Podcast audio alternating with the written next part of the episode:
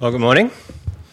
It's good to see you all. Um, you might recall last week I boldly proclaimed that I felt that summer was on its way, and uh, now winter's come back with a vengeance. So uh, nonetheless, I wanted to say a very warm uh, welcome and good morning to you all, uh, whether you're joining us here uh, in the building or um, online. It's great to be with you uh, once again. So let me pray as we begin. Father, please would you uh, speak to us now through your powerful word. Uh, and by the Spirit of truth, for we pray in Jesus' name. Amen. Now, has anyone heard of uh, a guy called Joshua Bell? I wonder if anyone's heard of a guy called Joshua Bell. Uh, so he's uh, one of the world's most famous violinists. And uh, actually, on a cold morning in Washington, D C in two thousand seven, uh, he decided to do a little social experiment. Um, he decided he was going to go busking uh, at a uh, Washington um, train station. Uh, for about forty-five minutes, he played six classical pieces. And um, I wonder if you, just in your own mind, have a guess how much money this world-class violinist made. Now, just bear in mind, uh, two days earlier, he performed at a sold-out concert in Boston and uh, made about, you know, one hundred dollars a ticket there. People were very happy to pay that. And um, he also performed that morning on his um, Stradivarius uh, violin, which I think cost him around three and a half million U S dollars. And uh, so again, with that in mind, how much do you think you made? Um, it was a little, eighty did you say? fifty dollars. So it was a little over thirty dollars. Uh, and uh, twenty of that came from someone who actually recognised him, but most people were just, you know, chucking in quarters and whatnot.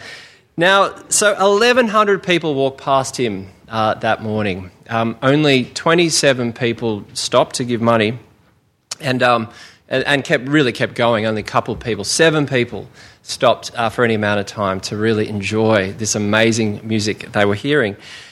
He was one of he is one of the most extraordinary musicians, playing some of the most extraordinary music, uh, and yet hardly anyone noticed. I suspect, in large part, because he kind of seemed ordinary. And I dare say often we can be like these commuters. We can, uh, you know, be so busy, we're so distracted uh, that we can sort of miss or ignore uh, some of the most extraordinary things uh, that God is doing in our midst. And often it's because they seem to be ordinary. And so in this passage, I think Jesus really invites us to slow down and pay attention uh, to the extraordinary ways God is at work uh, in our midst. So um, I'm going to encourage us, we're going to look at three things uh, this morning. Uh, unfortunately, I, I was away on holidays uh, this week, so I didn't um, get the um, my... you know, the, the, the bullet points in time for the uh, for the bulletin. Uh, but have a look. So um, so these are going to be three points. The Son's extraordinary revelation. Whoops, I'm not sure why that's not popping up. Um, oh, they, okay, there's something happening with the slides. Anyway, it's uh, point one is the Son's extraordinary revelation. Secondly, the Son's extraordinary invitations. And thirdly, the Spirit's extraordinary inspiration. All right, so point number one, the Son's extraordinary revelation. If you're here uh, last week or uh, joining us online, you recall that we are in uh, the middle of what's known as the Upper Room Discourse, right? It's the Last Supper, uh, the night before Jesus dies, and uh, Judas, uh, I guess formerly one of Jesus' disciples, has just left uh, to go and betray Jesus. So Jesus knows it's just a matter of time before the soldiers come and he's arrested and tried and sentenced and, and executed. Uh, so he knows that trouble is coming, not just for him, but also for his disciples. Uh, and like the good teacher that he is, he wants to teach them everything he can before he dies uh, so that they can cope through the troubled times ahead. Last week, you recall, he taught them uh, about heaven to help them cope through the troubles. This week, uh, we'll see, he's teaching them about himself. So have a look with me at verse eight. Philip says, one of the disciples, "Lord, show us the Father, and that will be enough." Now, um, Philip probably wants to see or experience something like what Moses experienced. You'll recall back in Exodus, Moses went up Mount Sinai, uh, and he was talking directly with God. Right? Moses uh, was told by God that God was pleased with him. And so Moses somewhat audaciously says, now show me your glory. And God somewhat surprisingly agrees. And uh, and so God, as we read in Exodus thirty-three, God caused all his goodness to pass in front of Moses. Now, I don't think in the history of humanity there's ever been something so exciting, you know, something so exhilarating, something so electrifying, something so terrifying uh, as what Moses experienced in God's presence uh, up Mount Sinai. And along comes Philip and he says, Jesus, how about you just give us something like that? You know, that, that will be enough, right? So he's, I think he's being a bit audacious here. He's like, just show us the Father and that will be enough. And, you know, I suspect sometimes we can be, um, you know, like, I, I don't mean, let me put it like this. I don't be too quick to judge Philip because, quite frankly, I don't know about you, but um, if I could choose between a Bible reading and, and a human preacher or God descending in power and glory and might and we all kind of levitate off and bask in the rays of his, you know, glory, you know, I've got to choose to experience the Father's presence every time. Uh, than, you know, church service or, um, or or songs and whatnot. So um, I, I think what Philip is saying is is quite understandable because if given the choice, we'd all choose the, you know, extraordinary over the ordinary. But have a listen to how Jesus replies. Verse nine, he says, "Don't you know me, Philip? Anyone who has seen me has seen the Father." Verse ten, "Don't you believe that I am in the Father and the Father is in me? The words I say to you, I do not speak on my own authority. Rather, it is the Father living in me who is doing his work." Now, this is, needless to say, an extremely important revelation. Um, it's especially important uh, for us. I, I don't know about you, but sometimes I think we struggle uh, to sort of think of what the Father is like. Um, sometimes we struggle, um, you know, particularly if we've, we've had, uh, you know, if those of you who might have had a difficult relationship uh, with your father, it, it's it's hard to actually get a sense of what the Father is like. But Jesus is saying that, um, you know, when you look at him, you see what the Father is like, right? He might seem ordinary. Um, he might seem like he's just a man, and of course he is uh, fully human. Uh, but he's also saying he's he's also fully God. Now, we, we are standing right now on very holy ground, uh, I dare say. Um, you know, I think all through the history of the church, people have tried to get their head around uh, what this means. It's um, it's called the doctrine of the Trinity. Uh, Jesus is talking here about the inner life of God, how the Father is in the Son and how the Son is in the Father. And uh, we could really talk about this all day. Um, don't worry, we won't. Um, but um, I think it's kind of helpful to go back to the basics just for a moment. So let's just do that. Uh, so what Jesus is talking about here is that um, there's one God, all right? Uh, one God in three persons. The Father is God, the Son is God, and the Holy Spirit is God. But the Father is not the Son. The Son is not the Father. Uh, and neither of them are the Holy Spirit. So there's one God in three persons. Um, the persons are distinct, uh, and yet the persons are never separate from each other. All right, so we say they mutually indwell each other, which is what Jesus is talking about here. Um, the Father is in the Son, the Son is in the Father. And what this means is you can't see one, you can't look at one uh, without seeing the others as well. All right, wherever one is, the others are as well. What one is doing, the others are doing as well. And it's hard to get our head around, I think. Um, and no illustration ever comes close, I'm afraid. Um, but I can't, if you were here week one, you know I love a good movie. I can't resist a good movie illustration. So I'm going to go for it. Um, it's a little bit like, I dare say, uh, Mission Impossible, right? It's a bit dated, but it's still a good film. And uh, it's that famous scene, you know, where Ethan Hunt is um, infiltrating a building. And, uh, right, he's the guy on the ground. He's the one, you know, running around and, you know, through the air vents and all that kind of stuff. He's doing the actions, uh, but at the same time, there's someone um, speaking to him, right, in his ear. Uh, they've got the, you know, on their computer, the schematics of the building, and they're, they're hacking all the codes, and they're kind of telling him where to go and what to do, even though he's the one on the ground. So we, we see, so to speak, just one person, uh, but really it's it's it's a team at work. Again, it's far from perfect, but um, it's a little bit like that, I think. So two thousand years ago when Jesus walked the earth, he only did uh, what his Father asked him to do. He only said what his Father asked him to say. Jesus is saying, if you want to know what your Heavenly Father is like, just look at his words and his deeds. And if I could put it like this, when we see Jesus' humility in washing his disciples' feet, we see the beautiful heart, the beautiful humility of God the Father towards us. When we see Jesus' patience uh, towards his disciples, despite their many mistakes, we see the Father's patience towards us. When we see Jesus' compassion towards the crowds, when we see Jesus embracing the socially outcast, when we see Jesus weeping at Lazarus' tomb, when we see the love of Jesus dying, not just for his friends, but also for his enemies on that awful cross, we see the Father's heart for us, his love and compassion and concern. So the words and deeds of Jesus are far from ordinary. And, you know, we'll come to the miracles in just a moment, but Jesus' words and deeds are utterly extraordinary.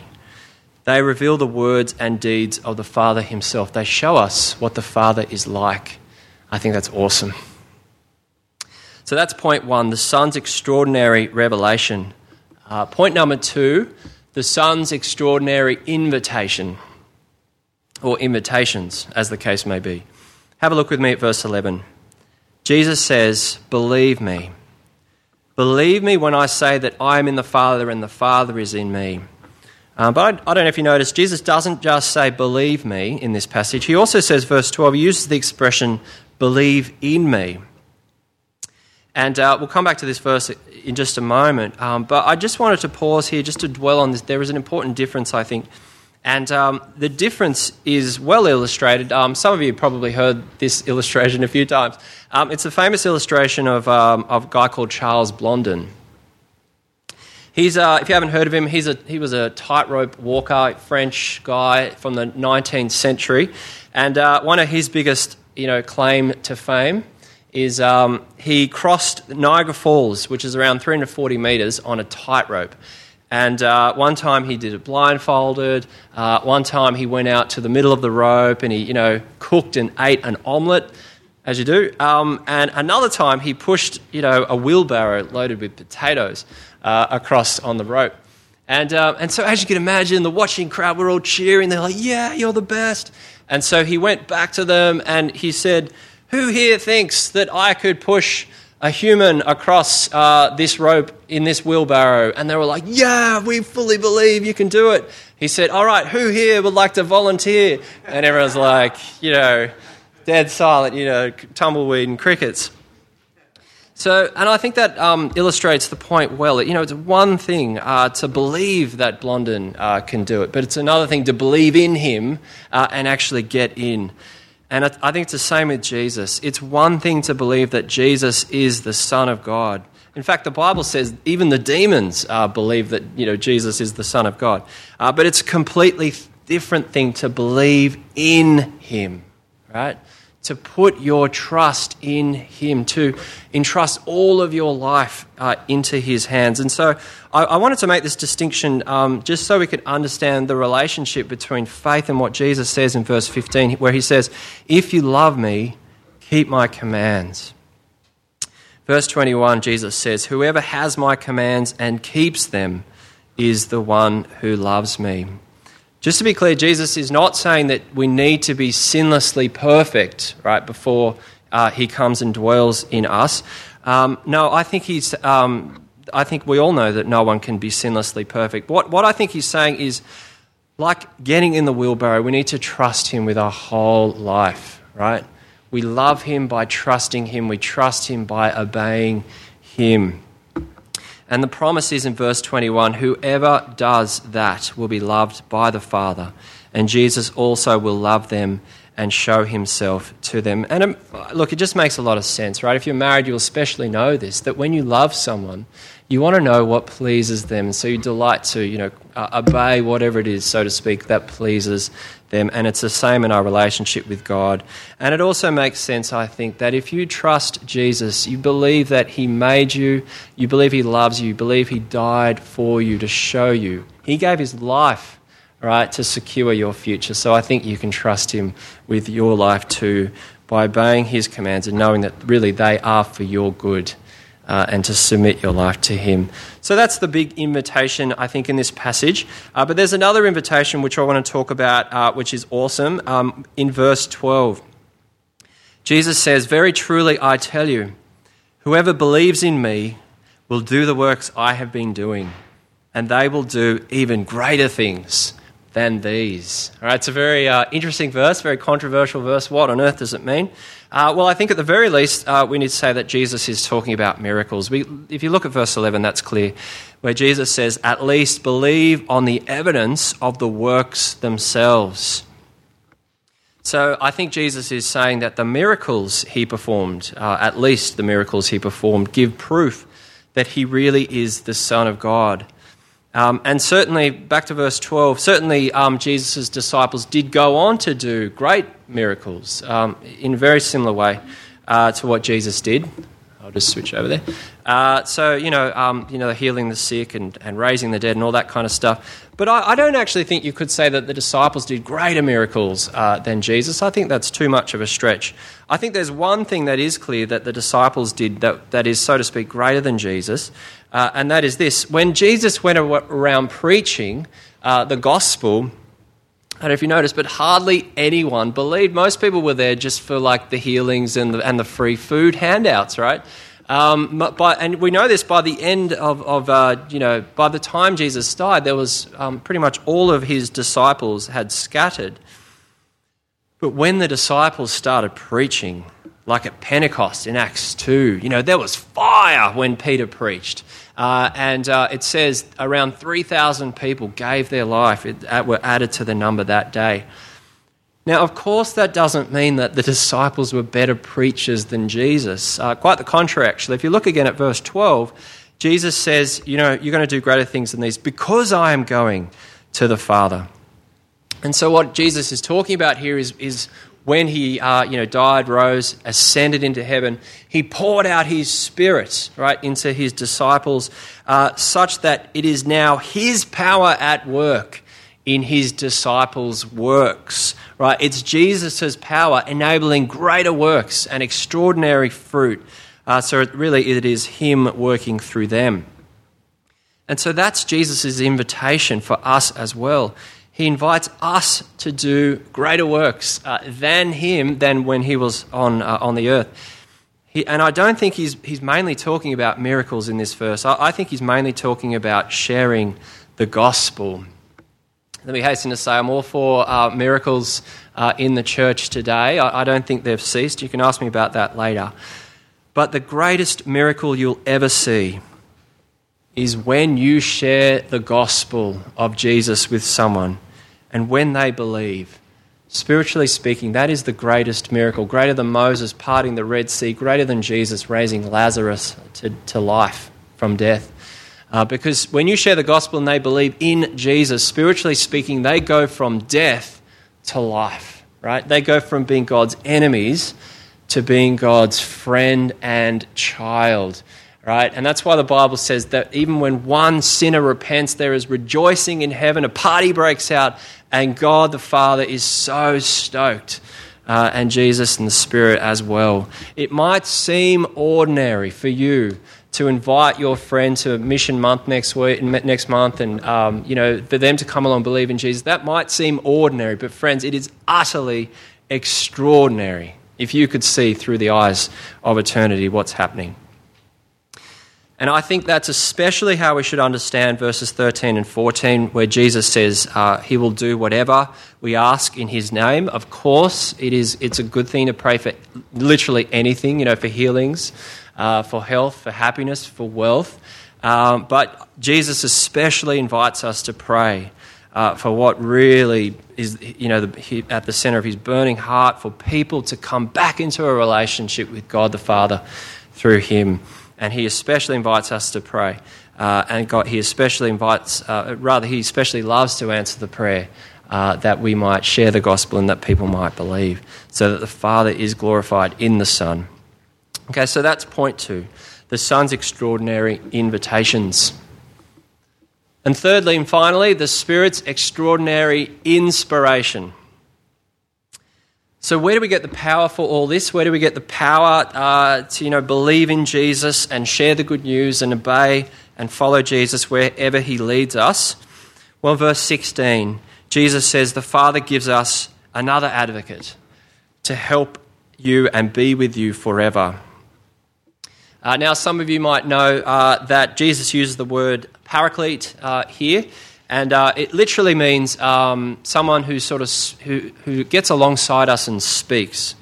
And uh, it's notoriously difficult to translate, but I'm, I'm going to do my best.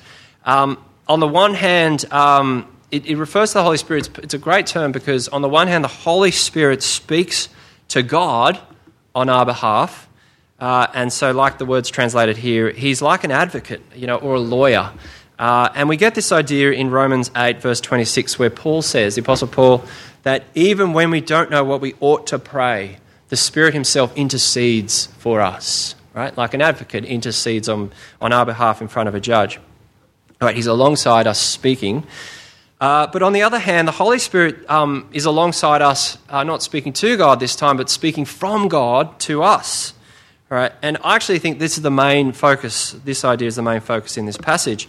Now, I'm going to be a little bit provocative here, maybe, but I actually think the main idea here is that the Holy Spirit is a bit like a personal trainer. What does a personal trainer do? Right? They get alongside us. Right? They know our goals. They know how to help us achieve our goals, and so they inspire us. Right? They motivate us to persevere through the pain for longer-term gain. And um, during the height of the COVID lockdown, um, just across the way from my apartment, there was a personal trainer, uh, you know, teaching classes uh, over Zoom. And so, you know, I'd be sitting there studying away, and occasionally I'd, um, you know, be interrupted um, with the voice of this personal trainer who, no doubt, was extremely ex- inspiring. And so, you know, I, I just hear, you know, through, cutting through the, the silence, they'd be like, "Okay, guys, just let's keep going hard for ten more seconds. And three, two, one. Good work, guys. Okay, you can have a little break now." And so, of course, you know, being inspired, I'd have a little break myself. I'd go get a coffee and a Tim Tam. And it was like I was doing the work as well. And, um, you know, that's, I think, like the Holy Spirit, right? The Holy Spirit knows what's best for us. Um, sometimes that means he pushes us. Sometimes when we're, te- you know, we're tempted to give up, we're tempted to disobey God's commands, but the Holy Spirit is always there. He's always inspiring us to keep going, keep trusting, keep loving, keep obeying. And in that sense, verse seventeen, he's the Spirit of truth. He inspires us with the true vision of who we are in Christ and who uh, we will be when Christ returns. So as we wrap up, um, I want to end with what I think is a very inspiring speech from one of my favourite movies, uh, Lord of the Rings The Two Towers. And um, it's the place where Frodo is really struggling. I don't know if where you are right now, maybe you are really struggling Uh, with with COVID, and maybe it's impacted your business, uh, maybe it's impacted uh, your ability to see people you love, uh, perhaps overseas, and you're struggling, uh, or maybe just right now you're, you're wondering um, if you want to give up uh, in your faith with Jesus, right? And uh, so I, I love this speech. Um, so Frodo's struggling, to, he wants to give up, and then a friend who's alongside him, journeying with him, a guy called Sam, he inspires Frodo to keep going. So I want to read from this speech, and um, hopefully you might see how it applies to your spiritual life. Okay, Sam says this. He says, "It's like in the great stories, Mister Frodo, the ones that really mattered. Full of darkness and danger they were. And sometimes you didn't want to know the end, because how could the end be happy? How could the world go back to the way it was when so much bad had happened? But in the end, It's only a passing thing, this shadow. Even darkness must pass. A new day will come, and when the sun shines, it will shine out the clearer. Those were the stories that stayed with you, that meant something, even if you were too small to understand why. But I think, Mister Frodo, I do understand. I know now. Folk in those stories had lots of chances of turning back, only they didn't. They kept going because they were holding on to something. That there is some good in this world and it's worth fighting for. Friends, I believe in heaven the stories we'll, we will celebrate won't be the stories of great sporting victories or, you know, the popularity of politicians or the riches of billionaires. I believe the stories, the great stories that'll really matter are the little decisions that you and I make, the daily decisions to trust Jesus, even when it's hard, and obey him. Those little decisions might seem ordinary to, to us right now, but I believe in heaven we'll see them for what they really are, extraordinary. So with that, let me pray. Father, thank you that so often you work in extraordinary ways in the seemingly ordinary. Thank you for the Son's extraordinary revelation. Thank you for his extraordinary invitation to believe in him and to share his gospel. And thank you for the Spirit's extraordinary inspiration. With his help, Father, enable us to be people who love you by keeping your commands, and in doing so, may you be glorified in us, for we pray that in Jesus' name. Amen.